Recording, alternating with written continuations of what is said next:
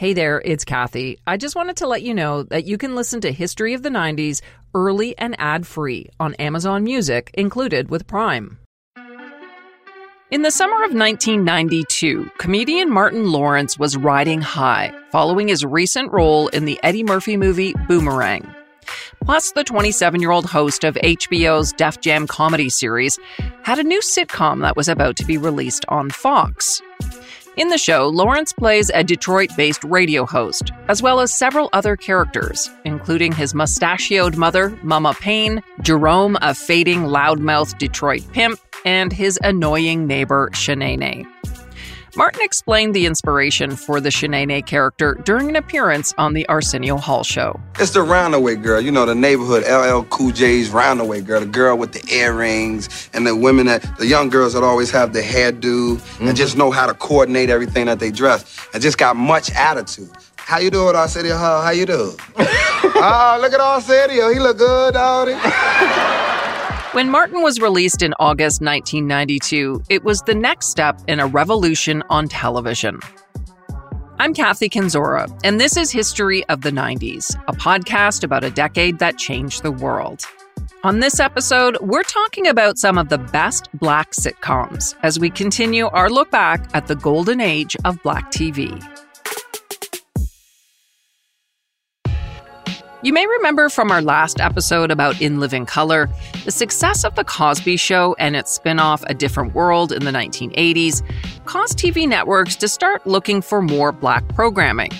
In particular, they wanted Black sitcoms, and that eventually led to a flood of new shows, some on the big three networks like A B C and N B C, but many more on new upstart networks like Fox, U P N, and the W B.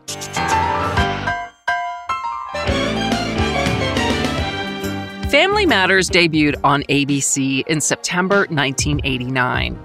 And at the time, nobody predicted it would become one of the longest-running Black sitcoms. Set in Chicago, it told the story of the large intergenerational Winslow family who all lived under one roof. The dad, Carl, is a cop, and his wife, Harriet, is an elevator operator. It was actually a spin-off from the popular eighties sitcom Perfect Strangers, which featured Larry and his Eastern Mediterranean cousin, Balki. Who are you? I am Balki Bartokomous.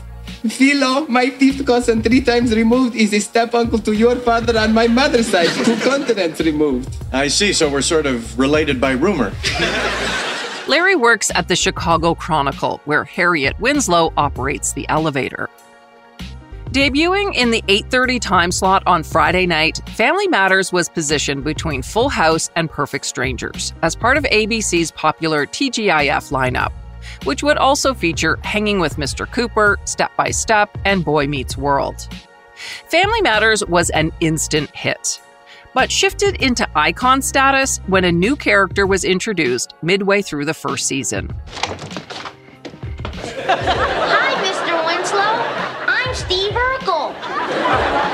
Stephen Q. Urkel, the Winslow's annoying neighbor, played by Jaleel White, became the true star of the show.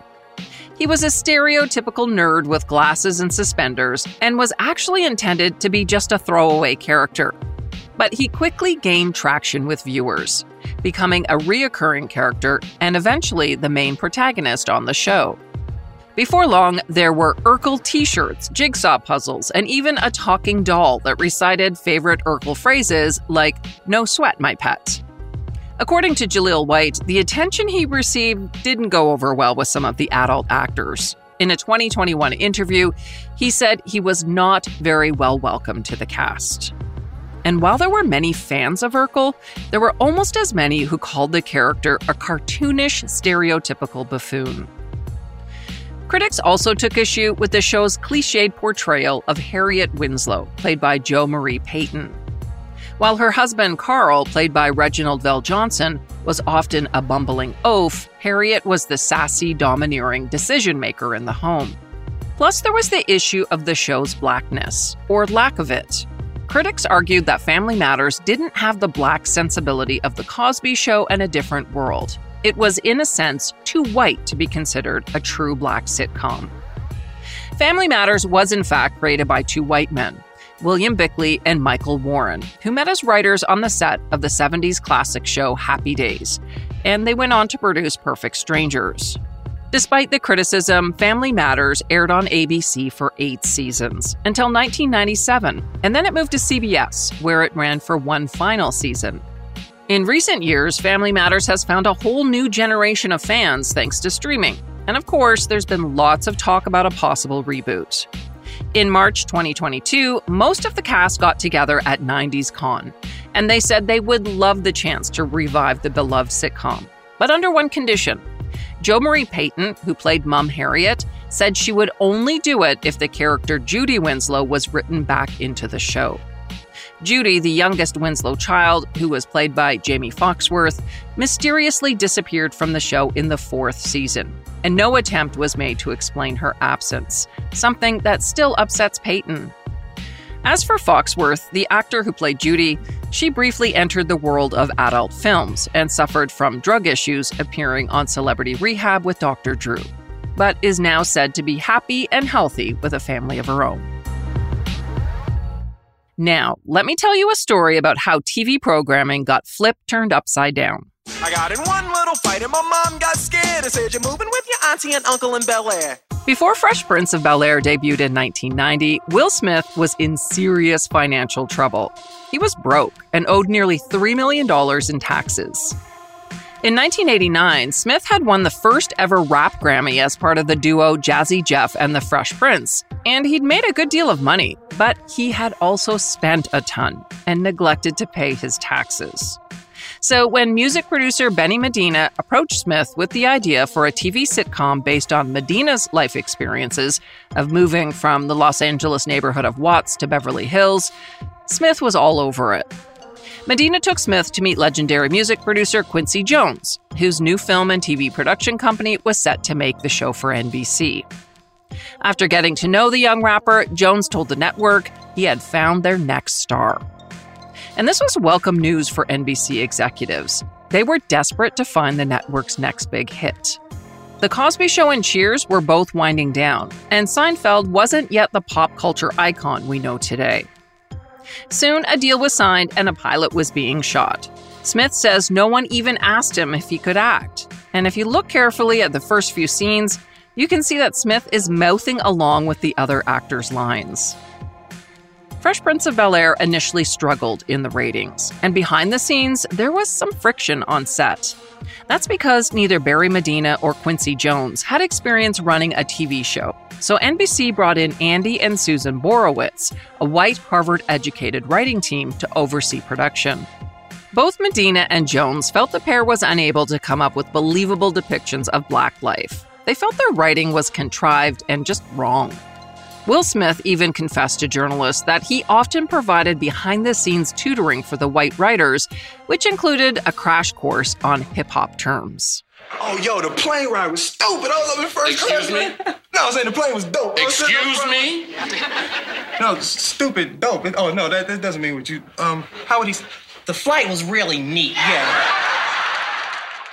By the end of the first season, the Borowitzes resigned. They were replaced by Winifred Harvey Stallworth, a former writer and producer on The Cosby Show. With Stallworth at the helm, Fresh Prince became one of the most beloved sitcoms of the nineties, going off the air in nineteen ninety-six after six seasons. Will Smith made the decision to end things, saying he was ready to start making movies. Thanks to streaming, Fresh Prince might actually be more popular today than it was in the nineties. And a reunion special on H B O Max in twenty twenty was a welcome update for old and new fans. Will Smith and cast came together for an hour of memories and commentary. And there was even a tearful reunion between Smith and Janet Hubert, who played the original Aunt Viv. The pair put an end to their twenty-seven-year feud, and for the first time, both Aunt Vivs were seen on T V together. The reunion show also paid tribute to James Avery, who played Uncle Phil. He died following open-heart surgery in twenty thirteen. He was sixty-eight years old. In January twenty twenty-two, a dramatic reboot of Fresh Prince called Bel-Air launched on Peacock. It was developed by Will Smith and Morgan Cooper, who caught Smith's eye after he made a short film on YouTube that imagined, what if Fresh Prince was a drama instead of a comedy? Fresh Prince and Family Matters were just the beginning for Black sitcoms. The real revolution didn't begin until August nineteen ninety-two, when Martin premiered on Fox.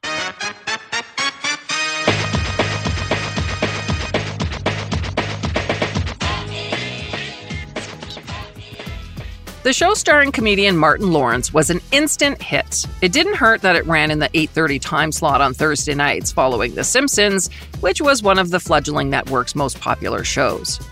But more importantly, it was a welcome expression of hip Black youthfulness, capturing what it was like to be young and Black in America, something that was missing from the T V landscape in the early nineties. Martin was a show about relationships from a single Black male perspective. Unlike other Black sitcoms in the nineteen eighties and early nineties, like The Cosby Show, Family Matters, and Fresh Prince, that revolved around families. You'll remember from the last episode of History of the nineties that when the Fox television network launched in nineteen eighty-six, they turned to Black programming in an effort to stand out from the original Big Three networks. Professor and author Crystal Brent Zook, who wrote a book in nineteen ninety-nine called Color by Fox, said it was very difficult for a new network to break through and establish an audience at the time. Fox executives needed something really different, uh, what they called counter-programming. So instead of programming the same sort of content that the other three were broadcasting, they decided to go in a totally different direction, which was edgy, as they put it, youth-oriented, urban. It was Black, but not necessarily all Black. It was, you know, young urban people, white white kids who um, who liked The Simpsons and Married with Children and, and thought of themselves as sort of edgy. In order to, to program this, they went to Black uh, creators and really gave them just a lot of creative freedom. In Living Color was the first successful Black show on Fox. It debuted in nineteen ninety and was described as a Saturday Night Live for the hip-hop generation, and it became a cultural phenomenon. So the network decided to dip further into Black programming with the introduction of Martin in nineteen ninety-two. In its first season, Martin averaged eleven million viewers an episode. The New York Times praised the show's quirkiness and its willingness to embrace social issues in episodes. When writing about the show's debut, Times critic John O'Connor said that beneath the sitcom jokes, there lurks an element of seriousness. Martin is a Black man trying to maintain an identity in a world in which the rules are obviously changing. But not everyone was a fan. Newsweek panned the series as the apotheosis of the sex-obsessed homeboy shucking his way to nowhere. Professor Crystal Brent Zook also felt the show had an undercurrent of misogyny. Some of the content that Fox aired was really, truly revolutionary in terms of social justice, in my opinion. Martin, not so much so. You know, although, you're right, it was important to have a single Black man. From his perspective, he wanted to talk about relationships. He was always very clear about that. He wanted to talk about relationships between Black men and Black women. How he chose to do that is the question that viewers can, you know, decide for themselves how helpful it was. The network censors also took issue with the show's liberal use of words like damn, hell, and ass, which incidentally could only be said once per episode. In addition to pushing the boundaries, Martin also became known for amazing guest stars, and viewers tuned in every week just to see who might show up. Cameos and guest stars on the show included a who's who of hip-hop royalty, like Snoop Dogg, Outkast, and Biggie Smalls, who made an iconic appearance in nineteen ninety-five on the season four episode called Blow Baby Blow. Biggie Smalls in the house. What's happening, baby, baby? What's up, dog? Mama Payne, what's up, player? What's going on? Oh, man, you the man?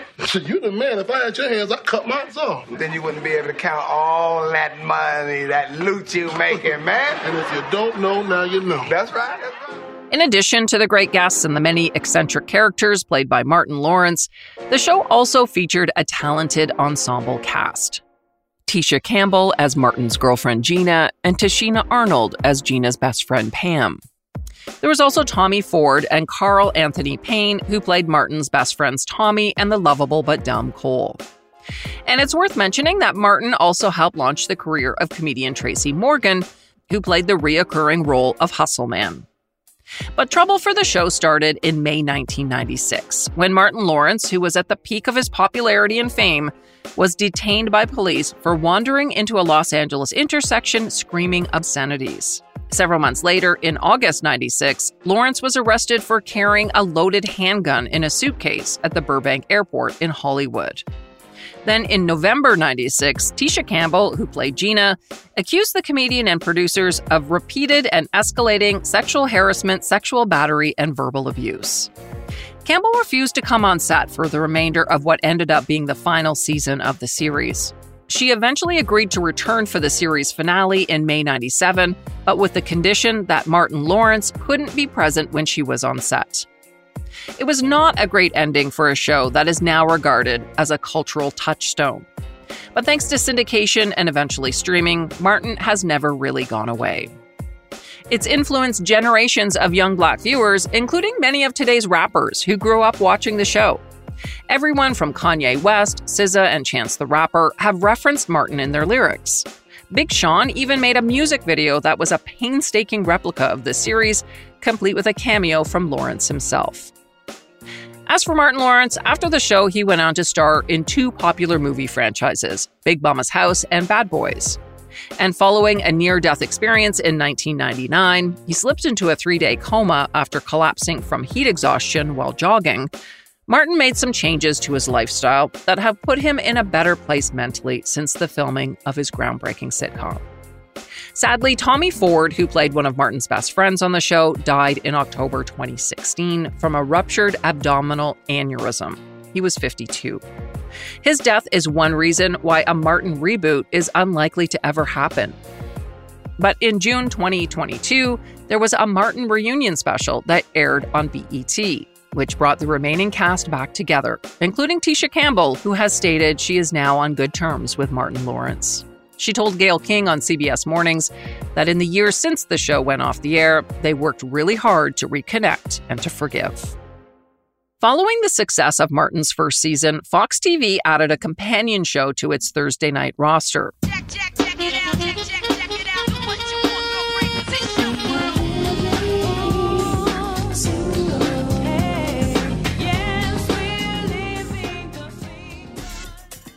While Martin brought the young male perspective to viewers, Living Single highlighted the lives of young Black women. The show was developed by Warner Brothers, who had a holding deal with two talented women, comedian Kim Coles, who had left In Living Color after the first season, as well as legendary rapper Queen Latifah, who was just twenty-two at the time. The studio was eager to come up with a television pilot to showcase their talents, and at the request of Coles and Latifah, they met with a Black female T V writer. Yvette Lee Bowser had previously written for the sitcoms A Different World and Hanging with Mister Cooper, but she was frustrated with working on Black shows where no Black people were in positions of power. So she was happy to develop a pilot that was inspired by her own personal stories about dating and thriving in the big city. Living Single featured four twenty-something female characters in New York City. Three lived together in a brownstone, and the fourth was a neighbor who frequently dropped by. There were also two male characters who shared an apartment upstairs. Sound familiar? If you're thinking Friends, you wouldn't be wrong. But Living Single, which debuted on August twenty-second, nineteen ninety-three, came out a year earlier. It was slotted in at eight thirty on Sunday night, right after Martin. And from the very beginning, it had a devoted following. Bowser told Ebony magazine in the nineties that the reason it was so successful is because it connected with audiences. People told her the characters reminded them of themselves, their friends, or their relatives. They all knew someone like one of the characters. The show normalized Black womanhood, similar to the recent H B O series Insecure. With characters from different socioeconomic and geographic backgrounds, the series showcased Blackness as a mixture of different identities, values, experiences, and ideologies.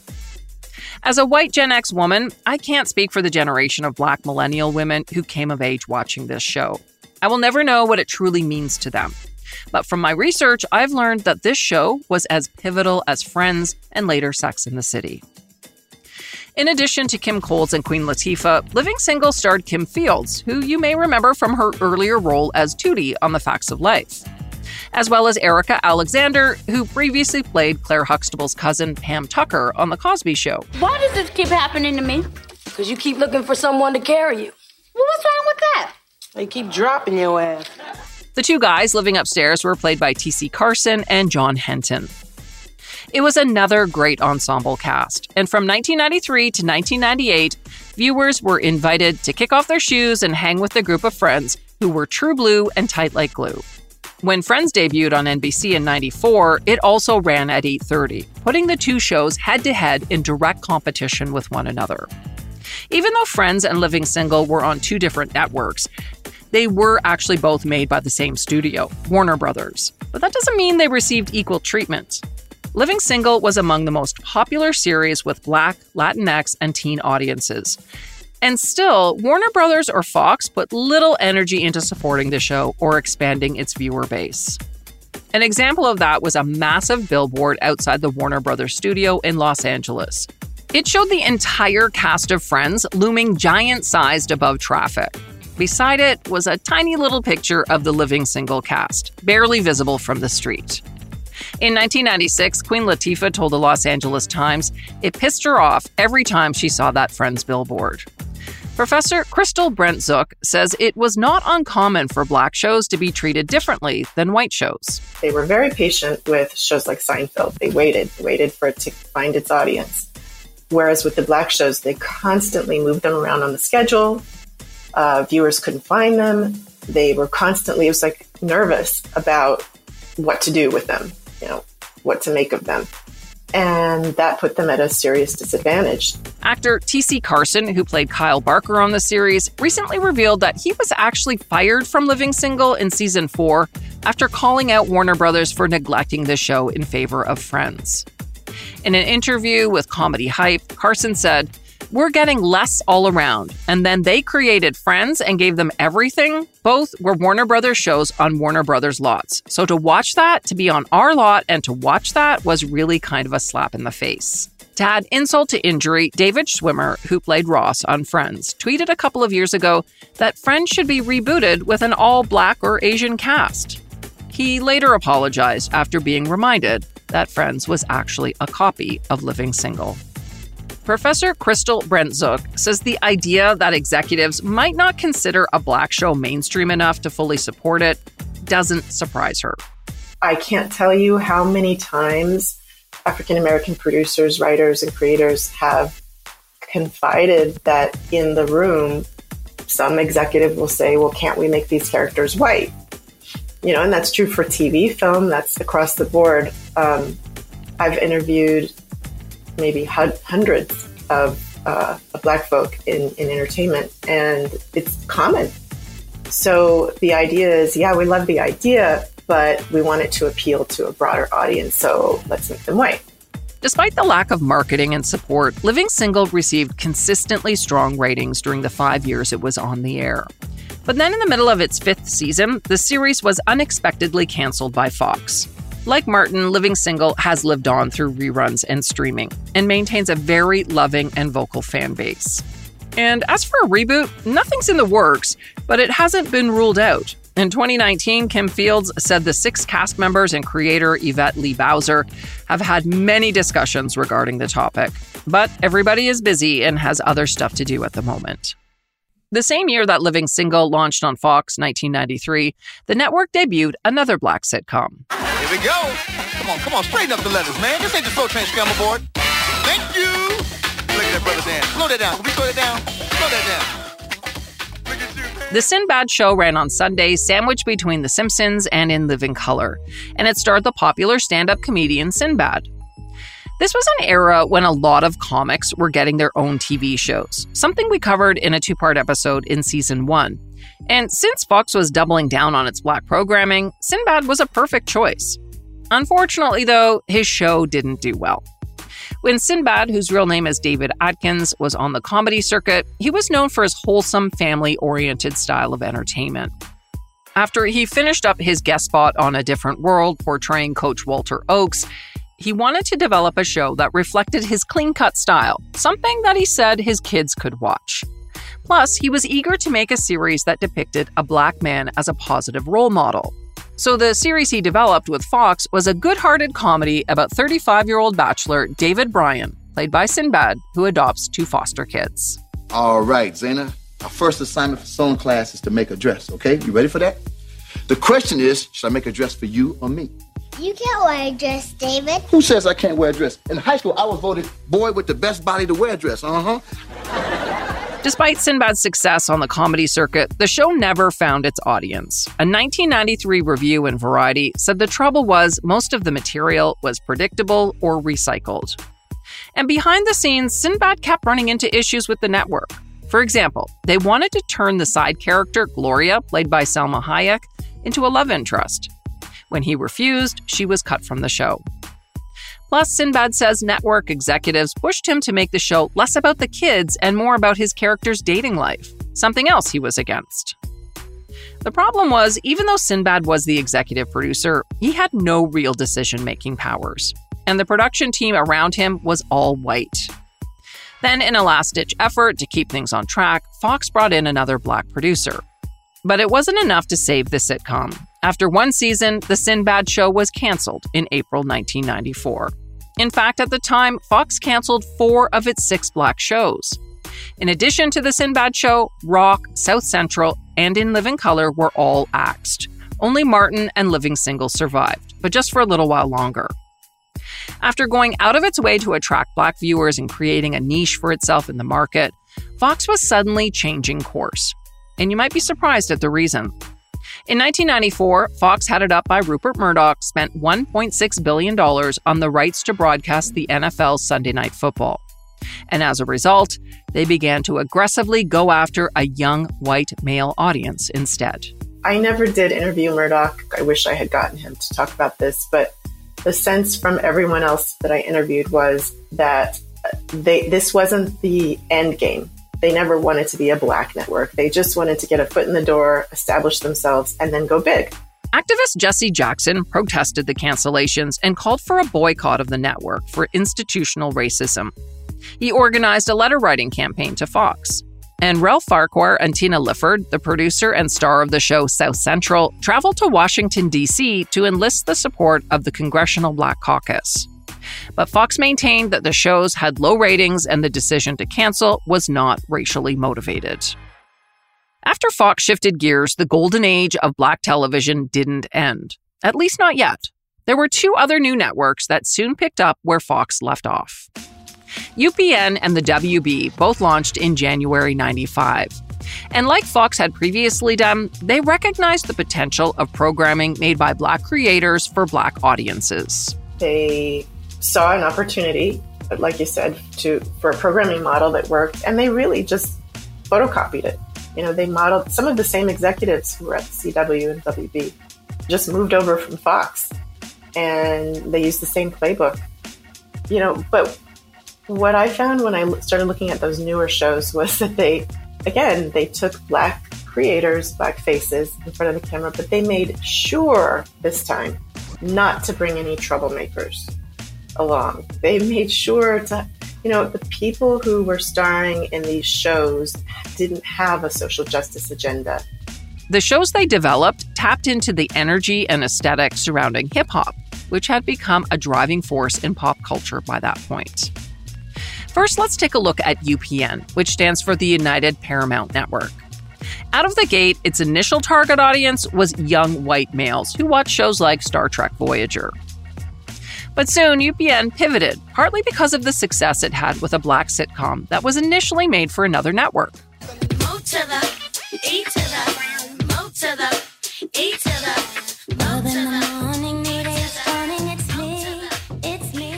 The pilot for Moesha, starring singer Brandy, who at the time was a new rising star, was originally commissioned by C B S. But they took a pass on the show, which was about a sixteen-year-old girl who lives with her dad, stepmom, and brother in South Central L A. U P N snatched it up and was likely quite happy with the decision. Moesha premiered in January ninety-six, a year after U P N's launch, and quickly found a loyal following with young black viewers. In fact, it would go on to be one of the network's biggest successes. Following its debut, The Washington Post praised the sitcom for its authenticity. calling it a real portrait of people who live in South Central Los Angeles. It went on to say that Moesha is not marred by the embarrassing racial assumptions, cliches, and gestures that make other sitcoms parodies of themselves. Daddy. Yeah, baby. Can I hang out at the den tonight? Moesha, it's a school night. Uh, uh, hold on, hold on just a second. Mo, who all's gonna be there? Oh, just some friends. Mm-hmm. And would these friends be made of sugar and spice and everything nice, or rusty butts and one-track minds? During its six-season run, Moesha was nominated for thirty-two awards and won three, two N double A C P Image Awards and one Shine Award. It also led to a successful spin-off called The Parkers, which followed Moesha's friend Kim Parker, played by Countess Vaughn, as she navigates attending college at the same time as her mom, who is played by Monique. Like Moesha, the Parkers had a massive ratings success, running for five seasons from nineteen ninety-nine to two thousand three, as part of a Monday night block of Black programming that also included the show Girlfriends. U P N had several other popular Black sitcoms in the nineties, including In the House, starring L L Cool J, which ran for two seasons on N B C before being canceled. It was then picked up by U P N, where it ran for another two seasons before going into syndication. The other network that became a central hub for Black T V in the nineties was the W B, which was a joint venture between Warner Brothers Entertainment and Tribune Broadcasting. The partnership occurred because of changes in television regulation, which meant T V networks could produce more of their own programming. Rather than worry about its programming getting pushed out by other networks' in-house studios, Warner Brothers decided to create a new home for its productions. The W B hit the airwaves on January eleventh, nineteen ninety-five, kicking off with the series premiere of The Wayans Brothers. It starred Sean and Marlon Wayans, who had appeared here and there on their older brother Keenan's show In Living Color. The W B gave them free rein to create and star in their own sitcom. And the show they came up with centered around the lives of Sean and Marlon Williams, two brothers striving to realize their dreams while toiling away at their day jobs. What the hell are you doing, man? It's three thirty in the morning. I'm practicing for the dance contest tomorrow night at the tunnel.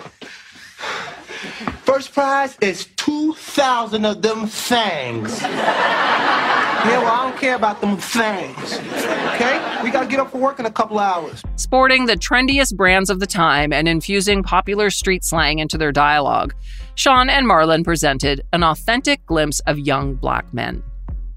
It was also infused with hip-hop culture, including the graffiti-inspired logo and the show's theme song, which was an instrumental version of A Tribe Called Quest's nineteen ninety-three single, Electric Relaxation.